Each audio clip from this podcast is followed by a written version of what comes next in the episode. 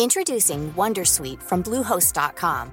Website creation is hard, but now with Bluehost, you can answer a few simple questions about your business and get a unique WordPress website or store right away.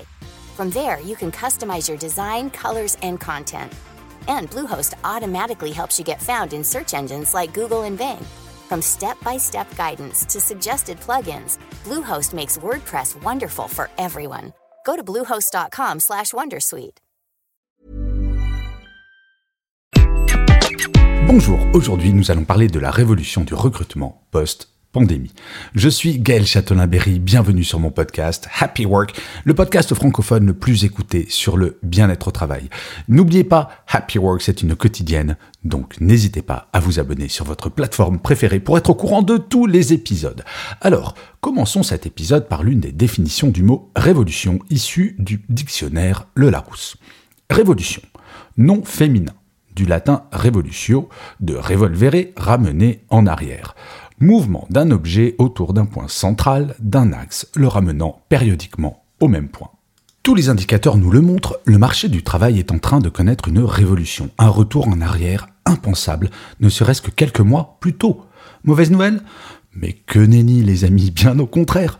Du fait de la pandémie et d'une reprise économique mondiale jamais vue, un certain nombre de paradigmes ont changé et surtout un grand nombre de comportements. Alors, sommes-nous revenus à l'époque bénie des Trente Glorieuses, ou bien encore plus loin, au moment de la première révolution industrielle? Tout d'abord, il y a un rapport de force inversé.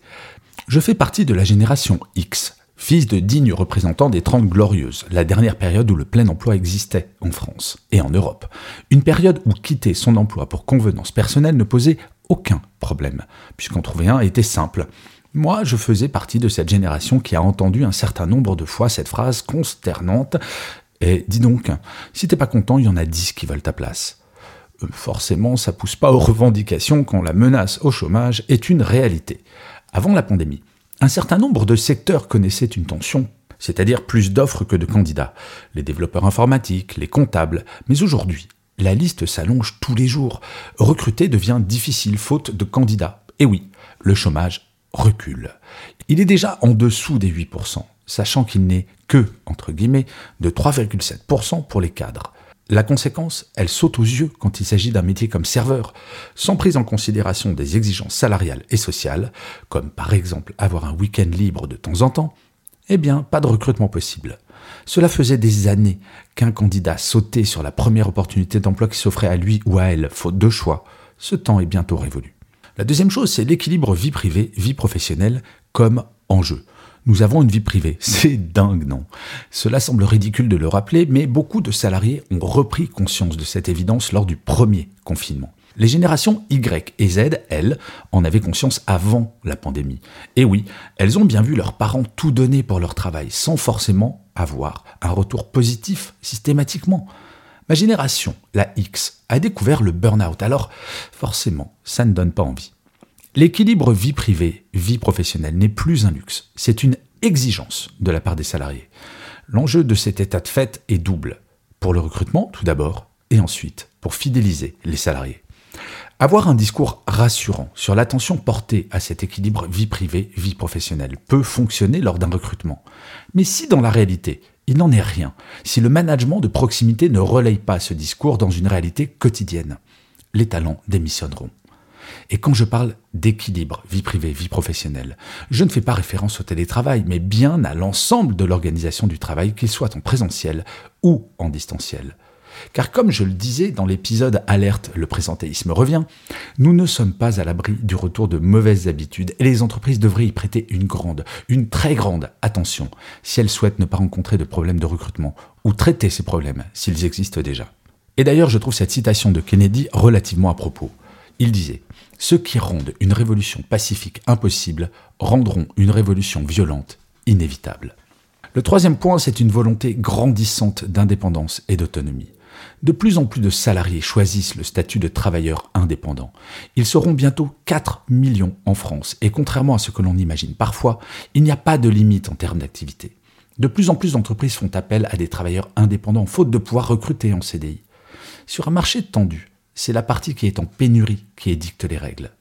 À l'époque du chômage de masse, les entreprises avaient toute l'attitude pour imposer des conditions de travail parfois limites.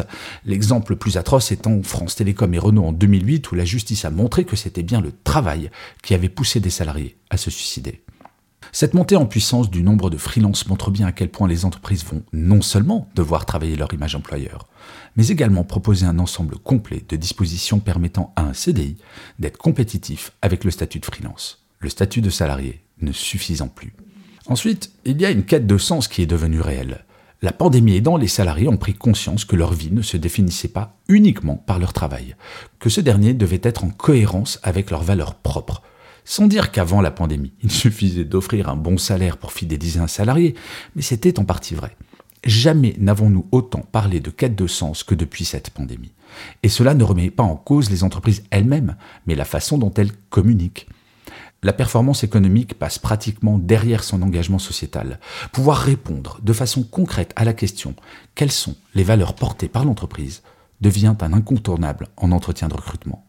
Mais il ne s'agit plus seulement de faire du déclaratif, mais de s'engager, comme le font les entreprises qui ont décidé de devenir des entreprises à mission. Et enfin, il va y avoir des salaires en forte augmentation. Vous l'entendez probablement tous les jours concernant l'hôtellerie et la restauration. Pour attirer des salariés, il faut augmenter les salaires. Et oui, c'est le bon vieux principe de l'offre et de la demande. Et comme le montre l'étude Robert Half, les salaires vont fortement augmenter en 2022. Mais pour autant, si les entreprises n'ont pas d'autre choix que de suivre cette tendance, offrir un salaire généreux ne sera pas suffisant pour attirer les meilleurs. L'augmentation des salaires n'est qu'un symptôme d'une situation conjoncturelle, contrairement aux points précédents qui sont la conséquence concrète d'un changement profond de nos mentalités et de notre rapport au travail. Alors, bien entendu, nous allons entendre des discours catastrophés sur l'impact de ces augmentations, sur l'inflation par exemple. Et oui, au final, il faut bien que quelqu'un paye. Revenons aux basiques du capitalisme. Henry Ford avait créé la Ford T avec une exigence en tête, que ses propres ouvriers puissent s'acheter cette voiture. Sans vouloir donner dans de longues et complexes théories, il semblerait que petit à petit, du fait de la réindustrialisation, nous revenions à ce modèle. Beaucoup d'industriels vont se poser la question suivante. Faut-il mieux augmenter les salaires et faire en sorte que les salariés puissent acheter les produits fabriqués localement, ou bien délocaliser les productions pour baisser les coûts de production et ne pas augmenter les salaires? Les deux systèmes fonctionnent, très franchement, plus ou moins bien, je vous l'accorde. Mais la pandémie a fait prendre conscience que le premier système, celui qui existe depuis le 19e siècle, peut fonctionner de nouveau. Faut-il s'inquiéter de tout ce qui se passe actuellement? Non, je ne pense pas, bien au contraire, il faut s'en réjouir.